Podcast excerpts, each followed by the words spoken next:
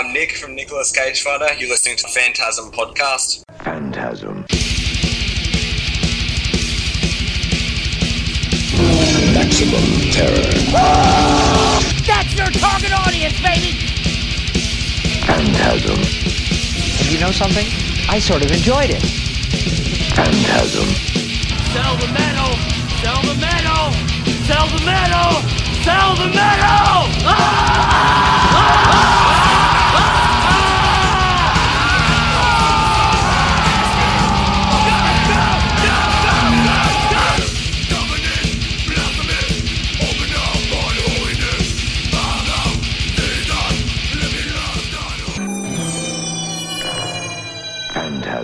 Hey, this is Dr. Vincent West, medical doctor with the Phantasm Podcast, and I've got with me today we've got Nick from Nicolas Cage Fighter, and we're going to be talking about their new album that comes out Friday on Metal Blade, "The Bones That Grew from Pain."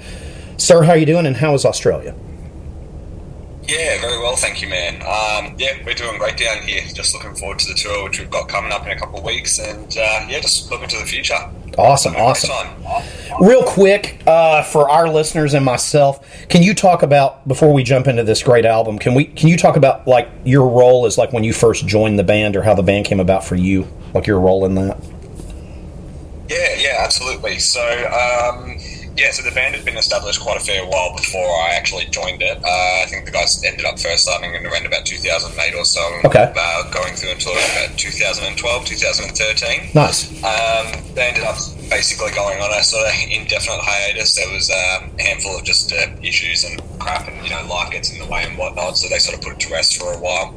Uh, a major venue in Ballarat called Karova Lounge, which had been around for like 40 or 50 odd years, uh, they uh, closed their doors, or well, the business itself, the, the venue's still there, thankfully. But um, yeah, so that Karova Lounge had always been a staple in the Ballarat scene for heavy music, and they decided to do an honorary sort of one last last night of metal, basically, uh, and got a handful of all the big old Ballarat bands together to sort of do like a farewell show. Nice. A couple of newer up and coming bands playing it as well.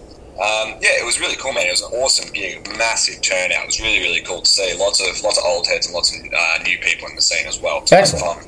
Um, Justin, so the guitarist, he basically reached out to me, and because we we sort of known each other through the scene, just bumping into each other at gigs and um, you know social media and whatnot. Um, he reached out to me and asked if I wanted to actually do a fill in and um, actually get up on stage to help him send it off. And uh, I jumped at the opportunity. You know, I'd always been a fan of their music, and it sort of just went from there. We got together and uh, we jammed and we practiced and we're sort of just feeling the groove. You know, we're all really enjoying actually being able to play and pretty much since day one we've all got along really, really well together. We've just sort of all clicked and gelled. Um, and it was probably after only about two or three practices prior to the uh, the actual gig where we said, "Nah, fuck it, let's keep doing it. This is fun. Right. we we love it. Why not?" Um, and yeah, it's just all gone since there. That's fantastic. Let's jump into this album. Uh, it's really, really good. Uh, what can you tell us about the first track, uh, "Gray Eye"? So um, this one is it's just sort of meant to be like a stage setup, I suppose. Um, there's not really too much substantial meaning, I suppose, behind the lyrics. Um, just for like a little bit of context with the EP that we put out, it was the whole premise and concept behind it was it was meant to be very sort of internalized or sort of inward issues. It was very much so about the self. Um, this album, I sort of wanted to take that lyrical direction and focus on more on the outwards and you know people around me, while still having a little bit of crossover to the self as well. Um, so this is kind of just like one of the fuck you songs. It's like just um, so yeah, sort of sets the pace for the whole album and basically just has a dig at people who um, don't really take accountability for things in their own life and um, yeah just a call out track basically nothing too crazy or nothing too um, Nice. too much substantial meaning behind it but yeah the fuck you I gotcha. Uh, track two, uh, "Shrine of Wire." Yeah, so this one, it's like a, it's supposed to be a bit of an observation on how, as a society, uh, I've seen at least, um, people that sort of claim that they support or believe in, or like a, like the so-called, I suppose, allies of people that do live with, with mental health problems or people that do have internal issues. Um, I see, at least I have definitely seen more people who make a statement out of supporting people with those issues rather than actually supporting people with those kinds of issues. Sure. Um, so yeah, there's sort of chorus lines of it. Um, romanticizing mental illness has become a fashion statement. Um, yeah, it's it's just just designed to basically make you think about: Do I actually do anything to help people around me, or do I just say I do for the clout of it? Right, right. It's a killer track. Um, let's see, uh, coughing. Uh, yeah, of course. Thank you. Uh, track three, coughing nails.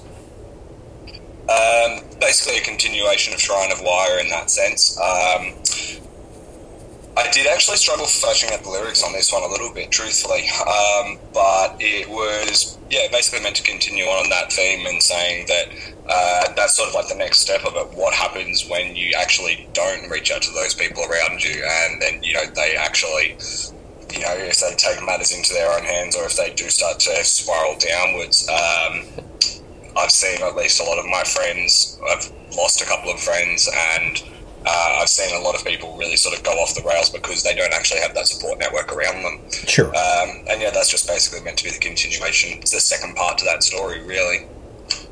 Fantastic. Um, as someone that suffers from severe PTSD, I thank you for that.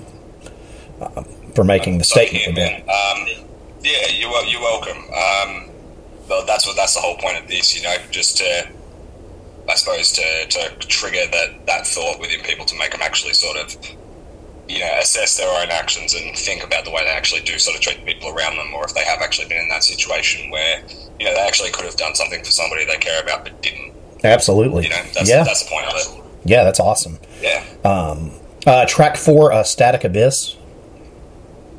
Um, so this is where there's definitely a big switch up um, in the lyrical theme. This is, I suppose, probably one of the more preachy tracks off the album. I suppose, but I actually, I actually am a really big fan of this one. Um, I tried to do a little bit more, I suppose, imagery within the lyrics. It wasn't meant to be quite just as literal points, but this one is basically about how um, humankind basically is destroying the planet. You know um, you know, we literally are mining the fucking earth apart and chopping down forests relentlessly.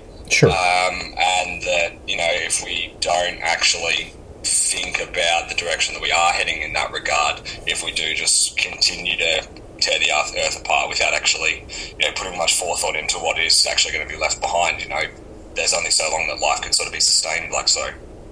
Oh yeah, absolutely. Um, yeah, that's another burner. It's a great song. Uh, track five, "The Bones That Grew from Pain."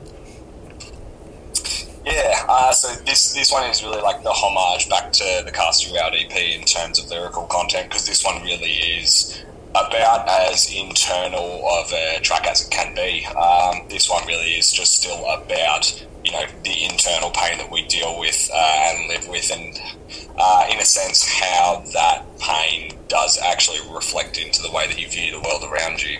Um, there are some moments in the track where I sort of uh, speak out to listeners saying, you know, don't don't let yourself uh, succumb to the same sort of fear and pain that I live with, you know, inside me. Um, you know, I've I can go through this, but I still believe that I can help you get through it as well. Um, yeah, I really, I really, I do really like this one. This one, um, there certainly are a lot more lyrics to this, I think, than any other song. Um, I suppose just because this is sort of like the most personal one of it, so it is one of my favourites in that sense. Fantastic. Yeah, another uh, really good track. Uh, track six, "Weeping Sores." Uh, so again, uh, similar to how Coughing Nails was like a continuation of Shrine of Wire, this one's a little bit of a continuation of the Bones. Um, big deal, a uh, big portion at least of the uh, issues that I have dealt with have come from um, addiction in some form or another, uh, and that's basically what this is about. Um, I kind of wanted to leave the, the lyrics on this one relatively sparse and not super direct. Um, I wanted it to be a little bit sort of open to interpretation. Um, but yeah, the basic premise behind it is that um, it's very easy to hyper fixate on just consuming to you know get over the problems that you have or to use it as a means to get past pa- uh, the pain that you live with um, and that you just sort of need to you know tear that wound open at some point or another so that way you can you know get past it clear your head and yeah be able to move forward Excellent, excellent. Um, let's see, uh, track seven, Compound and Fracture. Um, so this one, this one's basically just about the rat race and like a forty-hour working week. Um, there's just yeah, there's one there's one line in it that I actually am really a really big fan of. It's just has the forty-hour week fucked you over yet? Um, you know, it's sort of sort of, hark, sort of harkening back to Grey Eyes. It's like it's very easy to say, you know, oh, woe is me. Oh, my fucking life sucks. You know, the system's set up to make me fail. Um, and it, like, don't get me wrong, it is fucking hard trying to balance, you know, like having a day job and also maintaining a life of your own and having some sort of like interest or something that you can call your own. Sure. But, um, you know, fuck, unless you unless you're actually willing to go out and take it and do that, there's only so much that you can actually, you know, facilitate to grow within your own life. So um, this one's actually kind of like a personal motivator for me as well because it's like, fuck, even just when we go to uh, practice after work, it's like, I'm fucking tired, man. You know, when you're getting like 10, 15,000 steps in your day and you spend eight hours talking to different people and solving other people's shit, it's like, fuck, now I've actually got to go and do something for myself as well. Right, exactly, exactly. Um, track eight, Foundation. Um, yeah, this is probably like the most, um, yeah, definitely was like the political song. Um, I felt it would kind of be a little bit, um, not really doing the album justice if I was did an album that was focused on external issues and the problems that I sort of see in the world. If I didn't do something that was sort of political, um, it seems like things are kind of improving, but here in Australia, poli- politics is just fucked, man. We've got the some of the shit that our politicians do and get away with is just downright insane. Um, I won't. I'm not going to ramble for too long because nobody really uh, wants to hear me just talk about politics on a fucking podcast. You can if you want, dude. But, um, Talk about it if you want. yeah, we- It ain't bothering me. Talk about whatever you want. dude, quarter past quarter past eight in the morning, not a chance. I'm talking about politics. uh, um, yeah, this one's just basically meant to be like a um, hey, think, think for yourself kind of track. You know, um, we're bombarded with media that just spins all kinds of shit on everything that both sides of the political parties do, uh, or like basically both sides of the major political parties here in Australia do. So you need to you need to, actually just think for a second. Don't just spit some rhetoric that you heard somewhere just because you know it sort of resonated with you. Actually, sort of dig a little bit deeper and um, yeah, don't just fall into a herd. Oh yeah.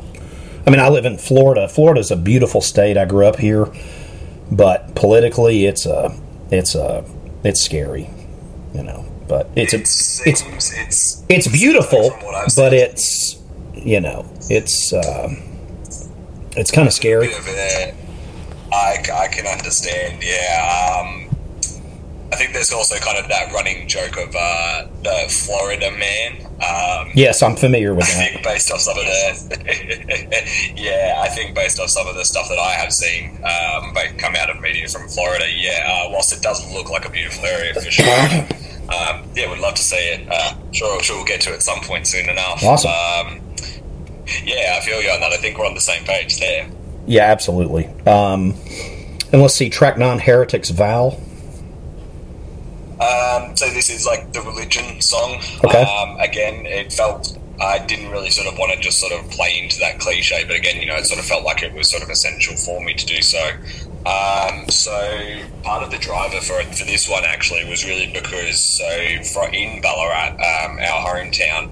Um, there's a church where a so a quite esteemed um, quite esteemed member of that church, actually, and quite a high up member of that church, uh, is a convicted child abuser. Uh, so it only seemed fitting to do a song that was aimed squarely at organised religion for that sort of exact reason. Um, yeah, I tried to sort of stray away from doing something too cliche in terms of the lyrical content, but um, yeah, uh, this is just basically the fuck organized religion. Uh, it's very easy for people to sort of get absorbed into, I suppose, an almost sort of cult-like state. State, um, yeah, just eradicate the paedophilic monarchy. That's the big one. Right. Yeah, it's America is, you know, in my opinion, is built on church and state, and it's not supposed to be, but it is, and uh, it's it's bad, and that stuff is very real here, unfortunately, as well. So it's uh, it's It's very, very much so the same here. Um, said I wouldn't ramble, but um, yeah, said uh, said politicians that were sort of the focus of the foundation lyrics. Uh, they're basically just best mates and in bed with uh, one of the largest churches that is in Australia. sure. Uh, so yes, it does. It just sort of goes hand in hand. You know, a lot of this just sort of shit does get either swept under the rug or not necessarily given the actual attention and focus that it deserves. So yeah, I know what it's like. Yeah, it's Living in a great world. it's yeah, it's a it's a big shit show. Um, track ten, the final track, a great ruinous deed. uh, it's a great ruinous uh, uh, deed. Yes, yeah. Um, so this, yeah, this was another one that I sort of wanted to leave a little bit more ambiguous in terms of the actual intended point of it. Um, from my perspective, at least, you know, ruinous deed is just meant to refer to uh, conflict and violence and murder and death, and you know the um, pain that we instill on on the pain that we instill on other people. Um, it's kind of meant to be, I suppose, like the point of enlightenment in the track uh, or in the album. Rather, Right. this track is supposed to be where, like, I've sort of it's the point of realization where I've come to realize that there is more to just all of this shit that we sort of live with through Right. life, uh, and that if we can't all kind of recognize that once once we are gone, uh, you know, once we're dead and it's years from now, you know, the only things that are sort of going to remain are the legacy that we leave behind. So, what kind of legacy are we sort of leaving in place? You know. Absolutely, yeah. Um, I wanted to ask you about your, your tour cycle, but I have to ask you this because I meant to lead with this if it's okay. So the the name of the band, or I'm assuming someone or all of you are Nicolas Cage fans, or Uh, yeah, yeah. Uh, to be honest with you, I'm probably actually, I suppose, I wouldn't say the least Nicolas Cage fan out of the band, but I think I'm probably sort of the least cultured on his films. I've only, um, I've only seen the, uh, oh my god, what's it called? National Treasure. Um, I think the boys have seen a fair few more of his movies, but I'm actually, yeah, I'm actually a little bit slack on that regard. Um, yeah, yeah, we, we, we like him. Um, wherever we're yeah we're fans. The name itself just sort of came about as a little bit of a joke that just stuck. Sure. Um, but yeah, we're uh, always open to collaborations with the big man. his latest movie. I don't know if you saw it that came out a few months ago. The one with the cat from Mandalorian. It's where he's playing himself is really really good. Yeah, the unbearable weight of massive talent. It's great. Um, I'm. I'm, I'm not a massive movie person, truthfully. I do. I, I just I get distracted and bored halfway through unless Sure. it's something that sort of really captivates me. But it, it is absolutely on my watch list for sure. Um, a lot of his movies are definitely on my watch list. I just need to actually set aside the time to actually do it. Absolutely, Con Air is a good one. That's the one I would tell you. Yeah, yeah, I've, I have definitely heard that one thrown around a lot. That's towards the top of the list to watch. It's a, it's a good one. Um, so let's talk about this tour that you have coming up. Tell us about that. Yes, yeah. So um, it kicks off soon, really soon, uh, within about the next two weeks, if my dates are correct. Um, we're looking forward to it. So we are playing five shows: uh, Sydney, what we got? Uh, Newcastle, Sydney, Melbourne, Ballarat, and Adelaide. Uh, we're taking along uh, a handful of our mates. So uh, we've got the guys in Teeth, Relapse, and Shokan coming along. Nice. Um, we met Relapse. Yeah, yeah, it's good. It's a good tour, man. Yeah, really cool. Um, where they're going to be some heavy shows and some very fun. Um, all wonderful people. Um, we haven't yet met the guys in Teeth before. Uh, they did sort of jump on as a replacement because we have had some issues with some other lineups in terms of just getting everybody's schedules to Sure. align and COVID and work and whatnot. That you know, as it is. Um, so yeah, I'm really looking forward to meeting and playing uh, playing with them. Uh, Relapse and Shokan as well. We've played shows with them in the past, and we love their music. We think they're both great bands, and they, they're all great people to work with as well. We really enjoyed that. So this is basically just going to be a giant tour. Uh, there's just a bunch of mates hanging out. Um, yeah, we couldn't be looking forward to it more. Um, particularly as well, the Ballarat show, our hometown one, because of COVID and uh, restrictions with venues and whatnot. We haven't actually been able to play a hometown show in almost three years. Shit. So we're we're expecting that one in particular to get a little bit chaotic. Um, but then, as well as that, for particularly Sydney and Adelaide, we're also expecting it there to be quite large shows because they are also uh, the hometowns of uh, Teeth and Relapse as well. Um, we were hoping to get Brisbane on board, but again, just uh, and a couple of other shows. Actually, we did have some other dates lined up, but again, it all just comes back to logistics and sort of what's feasible um, at the moment, especially with so many other larger bands touring around now that everything's becoming a little bit more concrete. We didn't sort of want to undercut any of the shows by sort of trying to condense too much in such a short space of time. Um, yeah, we're looking forward to it, man. Should be fun as hell. Excellent, excellent. And can you talk to me about the recording process and writing process for uh, the Bones That Grew from Pain? Yeah, yeah, of course. So, um, in terms of like where the writing actually starts, realistically, so Justo Justo just writes riffs. Um, he's a fucking riff machine, man. He he's and he's got a really knack for. Oh, it's great, man. He just pumps them out. It's it's fantastic. Excellent. But he the the riffs that he writes, we all like. Um, I don't I don't think we've really sort of heard anything that he's thrown out that we've disliked by any means.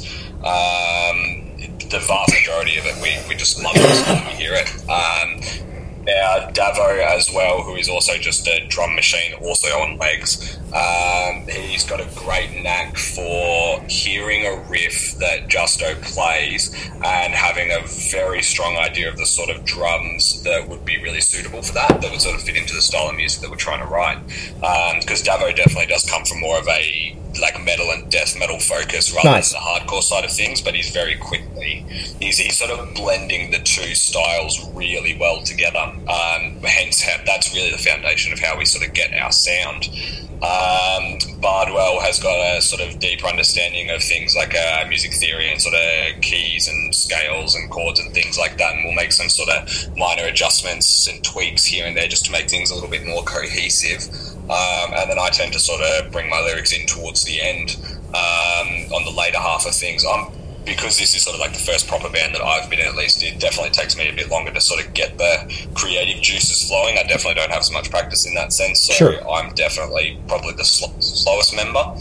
Um, but yeah, we sort of we flesh out the songs as a whole, uh, and then we go see Kai. Uh, so Kai uh, is a good mate of ours who basically just lives like a five or ten minute drive from all of us, and he's got quite a good little home studio set up at his place. Um, so we'll slot in, we'll do pre-pro, we'll make sure that we've got the like the core foundations of the song set out. You know, we've got the structures and the way they're going to flow and all the ideas out. Um, we get that recorded down, and then we get the actual recordings done.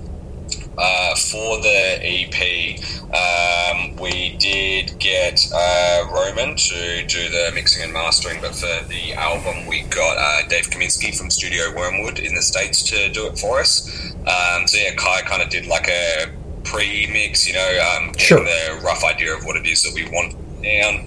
Um, yeah, we just really enjoy work uh, working with him because it's a comfortable space. We can sort of butt heads constructively when it comes to the sort of stylistic decisions that we make, um, but always on good terms as well, which is why we like going there. Um, it's just a comfortable environment. He pushes us to perform really well. Um, you know, like if we've got an idea that we really believe in that he doesn't like style wise, he'll basically just say to us, okay, same as anything else, you've just got to do it really fucking well. Um, and yeah, just pushes us, doesn't accept anything less than 100%, uh, which is why we like going there. Um, that's sort of pretty much it. Yeah, just not not really too much behind it. We riff, we record, set to go. You mentioned someone in the states. Is he someone that is? Does he do a lot of records for bands and stuff? So uh, yeah, yeah. So uh, Dave Kaminsky of Studio Wormwood, um, he's worked with bands that are traditionally a little bit more sort of metal than us. Um, I think a bit more sort of doomy and stonery sort of metal bands than uh, something sort of more on the hardcore kind of front. Um, but we were actually put onto him through our connections at uh, Metal Blade Records, and they believed that he'd be a good fit and a good mix for us. Um, and yeah, we just we sort of clicked with him and got along really well with him from day one as we started uh, getting in touch with him. Um, and yeah, we're really sort of pleased with the product that he's given us. And yeah, yeah, it was really, really cool being given the opportunity to work with him. And yeah, we enjoyed it a lot. Fantastic. Um, and then last thing uh, before I let you go, can you talk about the album artwork? Yeah, yeah, absolutely. So we actually had a fair few different art pieces uh, that we were planning on using. Um, I think so. The the album artwork that we actually settled on as the main cover. I think that was actually the third or fourth piece of artwork that we got. So we, we, we came across an uh, artist online. I always get his name wrong, but I believe his name was Gabor Toth. Okay. I think that was it, Gabor Toth. Um, and so we gave him sort of the title of the album and a rough sort of aesthetic gist of what it was that we wanted. Um, sort of, so the, the sort of theme that we ran with visually was the idea of the title is that you know, bones are like a very uh, structural kind of thing. You know, they're the basis of who we are and the foundation of, you know, us. Uh, and then to sort of visualize and represent the pain that they stem from, we kind of wanted uh, these sort of characters or this uh, persona that was sort of kind of hollow or frail or fragile, but still um, sharp and, you know, very, uh, very kind of in your face or aggressive looking. Uh, so we, we actually have a couple of different pieces of artwork, and I believe there's a total of three or four bits of artwork that are included with the uh, LP. Nice. I'm trying to. Uh, I'm trying to run back through all of the actual uh, material that we've got. We've got, Cool. we have got a lot teed up for it. Um, yeah, I think there's a total of three or four bits of artwork that you get. Um, this was sort of the one that we thought just worked the best as like a primary cover after we saw them all. Um, there's one which is a very similar type of character, sort of um, amongst. Sort of not on his own, basically, in like a sort of crowd of other similar characters, um, and a couple uh, at the same type of uh, design that we have for the cover. There's like an alternate shot to that, um, but yeah, this is the one that we ended up setting on just because we felt it was the most sort of literally in your face sort of design, um, and yeah, we thought it was a sort of good theme and a good sort of fit for where the lyrics and the concept of the album was meant to end up. It's great. Thank you so much for sharing uh, everything about the record today. I really appreciate your time. Uh, the Bones That Grew from Pain from Nicolas Cage Fighter comes out Friday from Metal Blade Records. Uh, before I let you go, would you mind doing a media plug for me? Uh, absolutely. So uh, you can find all of our music on Spotify and YouTube uh, through Metal Blade Records. Um, our music is available on Bandcamp as well. Our record can be purchased on Nerve Gas and through JB Hi-Fi. Um, I can never remember the different distributors for the US, Europe, and UK, but we do have vinyl available for overseas as well as within Australia as well. Uh, the album comes out literally tomorrow, uh, one more day. We cannot wait. Um, yeah, get some riffs up here. Come pit out. Come pit. Come see us. Awesome, man. I hope we get to do this again sometime. I wish you all the best, and uh, thanks for doing this. I appreciate you getting up early to do this with me. Thank you. No, hey, thank you for staying up and having me on board, man. It has been really fun. Thank you. Awesome, appreciate dude. it a lot. Have a good rest of your day. I appreciate you. Thank you, mate. You too. Phantasm. And you know something? I sort of enjoyed it.